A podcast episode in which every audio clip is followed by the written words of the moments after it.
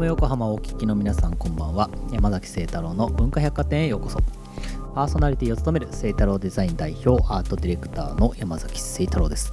えー久々のソロ会と、えー最近の僕の、まあ、お仕事であるとかあとはまあ最近のもうデザイン関連のトピック何かを紹介していこうかなというふうに思ってます。ちなみに2月14日本日はバレンタインデーだったらしい。誕生日とかさバレンタインデーとか、まあ、そういうのも大体そうなんですけどなんか年取ってくるとあんまり関係なくなってくるよね。クリスマスとかもさこれ何なんだろうね。いつからいつからですみんな。なんかもう38にもなるとねなんかふーんみたいな。はいつまらない男ですね。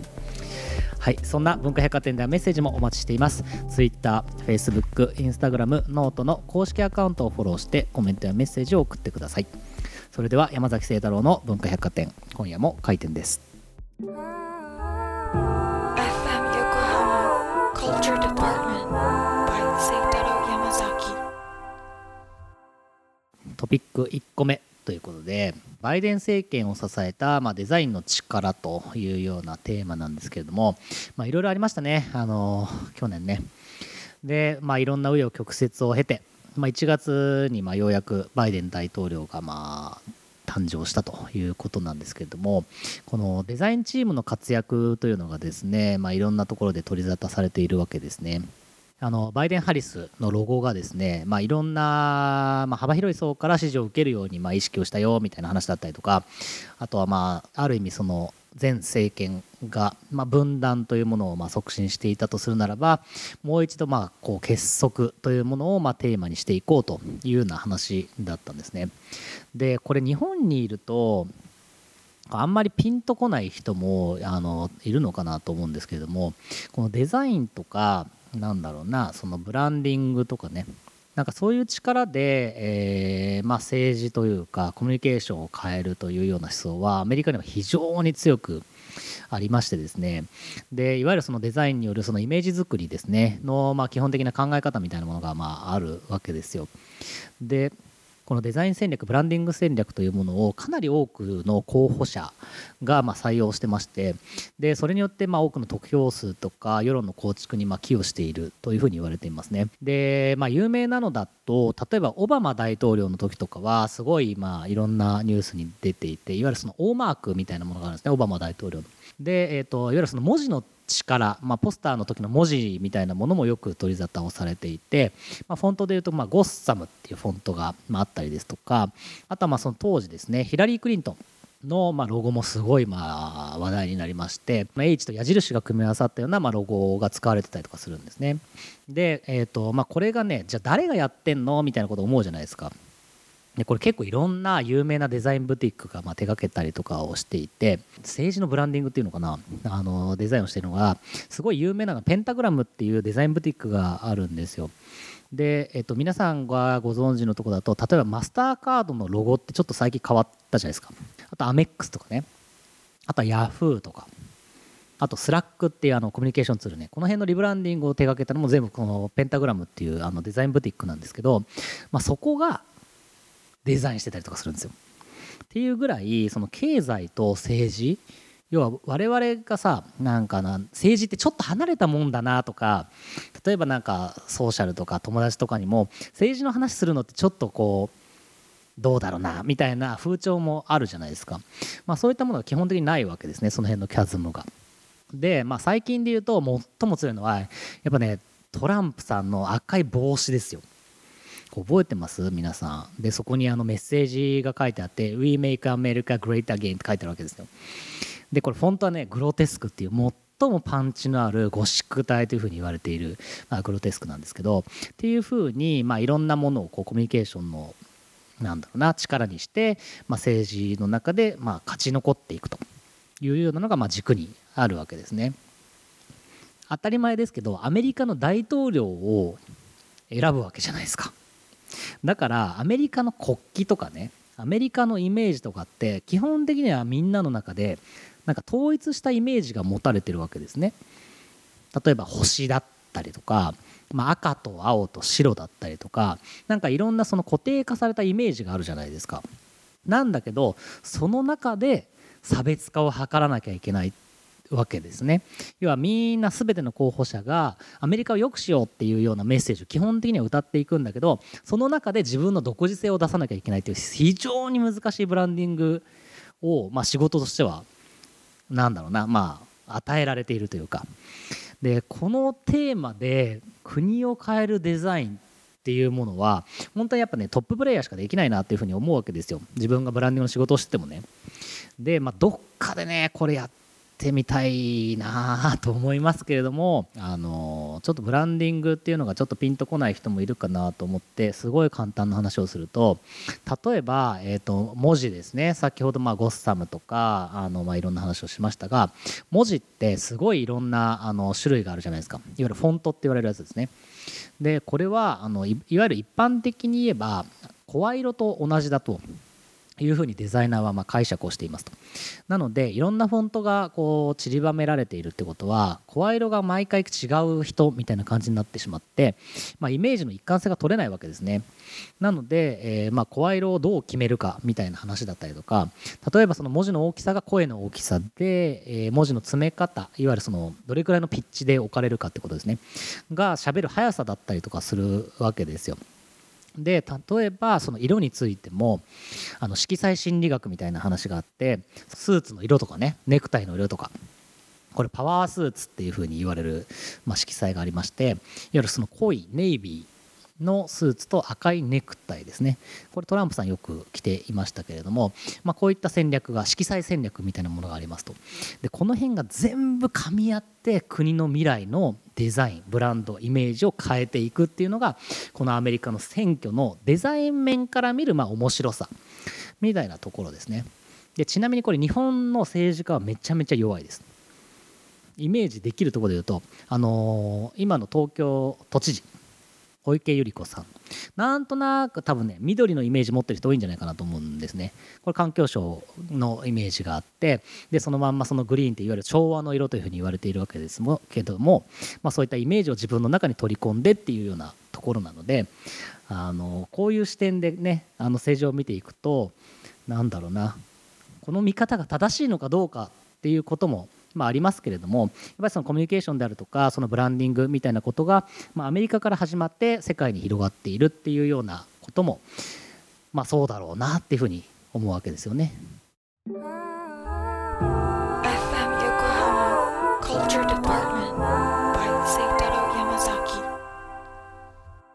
ということで2つ目ですねトピック。えー、マンチェスター・ユナイテッドのユニフォームに苦情が続出したというニュースですね。プレミアリーグリバプール対マンチェスター・ユナイテッド戦で色がねあのよく分かりにくいと。いうような方々からあのユニフォームの区別がつきにくいよっていうことで、まあ、苦情が数百件レベルで、まあ、あの出てきたという話ですね。で、えーと、これすごいなんだろうな最近ホットなトピックだなというふうに思ってましてこれ実際ユニフォームとしてはこのアウェーとホームでユニフォームって違うじゃないですか。でその中で、えーと、アウェーのそのマンチェスターユナイテッドが黒に近いなんだろうなモスグリーンっていうのかなみたいな色。で、えーと、ホームのリバプールが赤なんですね。でこれあの色覚のその異常っていうものもいろんな分類があって濃いめに見えちゃうんですよこういうのって。なので赤とモスグリーン緑ってほとんどなんか同じ黒に近いような感じで見えちゃうんですね。っていうものが同じに見えちゃうよっていうことで、まあ、そもそも機能してないっていうようなまあ話なんですけどこれすごいまあ最近ホットなトピックだなと思ってまして。まあ、去年でいうとあのいわゆるブラック・ライブズ・マターとかねあとは最近でいうと LGBTQIA とかねでその多様性とかダイバーシティみたいなものが、まあ、どうやって向き合っていくかみたいなところはすごいまあ世界的な課題なんだなというふうには思ってるわけですね。でいわゆるその色覚異常みたいなものってすごい実は気が付きにくいんですよ。だってさなんか赤っていうふうに言ってさ僕が見てる赤とあなたが見てる赤が同じだって誰が証明してくれるんですかみたいな話なんですね。なのですごい明確な差みたいなものはあるんだけど本当にディティールで同じように見えてるかっていうことは、まあ、誰にも分かんなかったりとかしてで実はその先天性色覚異常って、まあ、これ日本の場合ですけれども男性だとまああの5%ぐらいで女性だと0.2%っていうふうにまあ言われているんですね。でなんかまあこの辺のコミュニケーションってすごいまあ今後課題だなというふうに思ってましてあの僕も最近あのちょっとこうなんだろうな。バリアフリーデザインとはちょっと違うんですけどユニバーサルデザインいわゆる高齢者向けみたいなデザインですね。にまあやっていくことが多いんですけど高齢者みたいなことを例えばじゃあその区分けで1個置くとあの文章ってやっぱね縦書きの方がいいわけですよ。これね本を読むんですね。高齢者新聞だったりとか。で若い世代ってあのウェブサイトの方が当たり前だったので横書きなんですよ。で、えっと、若い世代はね長い文章が読めないんですね。だから雑誌とかってどんどんどんどんこうビジュアルと写真とキャプションだけで、まあ、最近のメディアって構成されることが多いんですけどあの高齢者はねやっぱね長めの文章が読めるんですよ。あとはやっぱね写真が自分ごと化する視点というかねこれ言ってる意味分かります？あのユーザーの POV いわゆるポイントオブビューっていうふうに言われるやつですけどあのユーザーの視点高齢者の視点で見る写真の方がやっぱり響く率が高くてで若い世代になるとこれインスタとかの影響も多分あるんだと思うんですけどマフ感いわゆる真上からこうなんだろうなグリッドがピチッと合ってるような感じでちょっとこう客観視されたような、まあ、写真の方がいいねっていう風になったりとかするんですよ。でこれねあの高齢者とかまあ、あの色覚、まあ、色の話だったりとかあのいろいろなカテゴリーがあると思うんですけどなんか全てのデザインとかコミュニケーションを言えることだと思ってましてやっぱり伝えるべき相手のその日常とか価値観にどれだけ寄り添ってコミュニケーションができるのかということだと思うんですよねやっぱり。究極的には。なのでなんかこれはこういうもんだとかね。これはこういうことだみたいなことをまあなんだろうな。こう、まあ、杓子定規に与えていくっていうことよりは伝えるべき相手の日常にスムーズにどうやって入り込めるかっていうことがやっぱりそのコミュニケーションとしては必要なんじゃないかなっていうふうに、まあ、今回のそのマンチェスターのあのニュースを見てもあとその、まあ、最近高齢者向けのデザインをやっててもやっぱ思うわけですよ。まあ、ちなみにね豆知識みたいな 話で言うと、まあ、ソロ会だからまあそういう話もしますが僕プロダクトのデザインもちょっとたまにするじゃないですか。でプロダクトのデザインとかするときにパーセンタイル値って考え方があるんですね。でこれどういうことかっていうと全ての人は違うわけですよ。あの手の大きさだったりとかなんか力だったりとか、まあ、違うわけですね。でその中で世界中の人間を例えばじゃあ100人いたとしますと。でそのうちの何人が使いやすい使えるものにしますかっていうのがパーセンタイル値いわゆるパーセントですよね。で、まあ、設定をされるわけですね。で例えば自転車とか自動車とかこういうもののブレーキって基本的には全ての人が使えないとダメなわけですよ。なんだけどなんかそのレクリエーションだったりとかそういうものになってくるとどんどんどんどんパーセンタイル値がまあ下がってきたりとかするわけですね。で基本的にはなんかこの辺りにでなんかデザインのジレンマみたいなものが僕はまああるんだなというふうにまあ思ってまして例えばまあ僕がやったのだと多分ウォーターサーバーとかねあれってなんか水水を出せる人と出せない人がいたらまあ終わるわけですよ。まあ、みたいな話がいろいろある中で、まあ、そのなんだろうな全ての人に機能するもの全ての人が役に立つものみたいなものを、まあ、デザインしたいという思いがありつつもなんかそこの前提の理解とかその、まあ、全ての人が理解することはできないみたいななんかその辺の理解もした上でなんかデザインに向かい合うってことは必要なんじゃないかなというふうに思ってますね。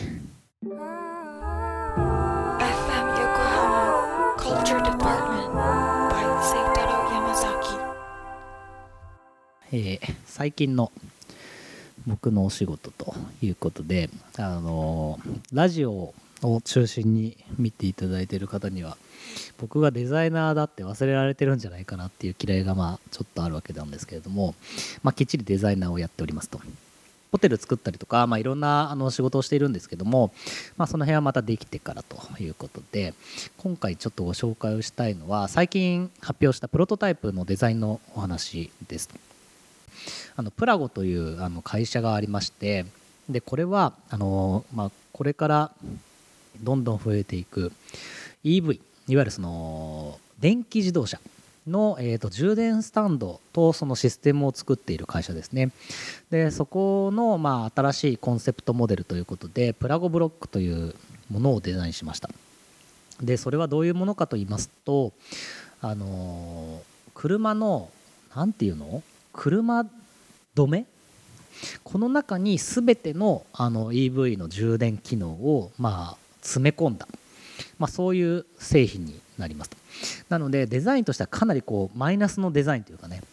すごいきらびやかなものをあの駐車スペースに作りましょうみたいな話ではなくてどちらかというとこうえここに電気自動車のスタンドあんの？みたいな。っていうものをまあ目指したようなパターンのクリエイティブですね。でこれなんでこういうものを作ったのかと言いますとやっぱその今後ねあの去年の末ぐらいからかなまあ、世界的にこう自動車の EV シフトみたいなものがま進んでいましてこと日本に関して言えばですねこう充電環境っていうものがなかなかこう整備されないままこう車が主導して広がっていくと今さいろんなところに電気自動車のスタンドあるじゃないですか。結構目立つやつとか結構派手な色のやつだったりとかありますよね。であれって例えばじゃあコンビニエンスストアに1個あるからまだ僕らはあの感じこの感じなんですよ。なんだけど本当に全部の車が電気自動車になってしまったら全部の車室にあれが立つわけですね。はてはてはてってちょっと思う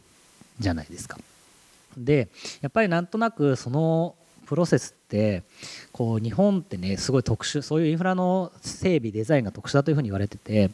例えば電線とか電柱とかっていうものがこれだけ乱立する国ってかなり珍しいわけなんですね。いわゆるそのグランドデザインというものが成立しないままどんどんどんどんインフラが整備されていってしまうっていう、えーまあ、歴史があるわけですよ。でこれ同じことが起きるんじゃないかな起きてしまうんじゃないかなっていうふうに、まあ、僕はちょっと思っていましてでそこの部分の、まあ、危機感から、まあ、作ったプロダクトが今回のそのプラゴブロックというプロダクトなんですね。なので、あのいわゆる既存の物性というか今駐車場にあるものの中から何一つ要素は増えてないわけですよだって車のこの車止めコンクリートのブロックの中に全部仕込まれてるんだから。なんだけどその EV っていうものってどんどんどんどん広がっていく中で言うとやっぱ環境に配慮した車を広げていこうというふうに思っているわけですよね。当たり前なんですけど。なんだけどそれが広がる時にどんどんどんどん視覚的なノイズ要はなんか新しいものが世の中に増えていく。超おかしいなって個人的にはやっぱ思うわけですよ。でここの部分にこう、まあ、挑戦したいなチャレンジしたいなっていうふうに思って作ったのが、まあ、今回のプラゴブロックというデザインです。ただ、えっ、ー、となんだろうなその充電機械のその漏電の話だったりとかねあんまり地面に近いところにあると雨が降って電気が漏れちゃったりとかするんですよ。でそういう法規制があったりとか、まあ、いろんな制約がいろいろあるわけなんですけれどもなんかそういったものを乗り越えてでもなんかぜひこう実現していきたいなと思っているのが、まあ、この製品なので一応そのプラゴ社とは2022年に販売をしていこうというような意思で一緒に共同開発をしていますのでぜひあの応援をしてもらえると嬉しいなと思います。えー、というわけで今週はソロ回お送りしました。でここで一つお知らせですね、えーと、文化百貨店が、えー、クリエイティブがちょっと変わりますとあのいろんなバナーであるとかあとゲストの告知であるとかあとは Spotify のこうアイコンであるとか、まあ、そういったもののデザインが若干変わります。ということで、えーと、新しいデザインかなりねミニマルな感じですね。でそれこそ清太郎デザインのあの中の一人のデザイナーが作ってくれたんですけどすごい僕っぽいなと思いましたね。これねなんかまあラジオラジオだからっていうわけじゃないけどそんなに大きいディレクションは入れてないわけですよ。なんだけどもうせさんが作ったらこういう感じですよねみたいな感じで上げてきたんでで僕見てすっごい俺っぽいなって 言ったんで ぜひ皆さんそういう視点で楽しんで馴染んでいただけるといいかなというふうに思います、えー、といったところで今週の文化百貨店は閉店となります。次回は泡盛コンシェルジュの比嘉浩二さんをお迎えして泡盛いわゆるその沖縄のお酒ですねについていろいろ教えていただこうと思っています。それではまた来週2月21日の深夜0時半にお待ちしています。お相手は山崎聖太郎でした。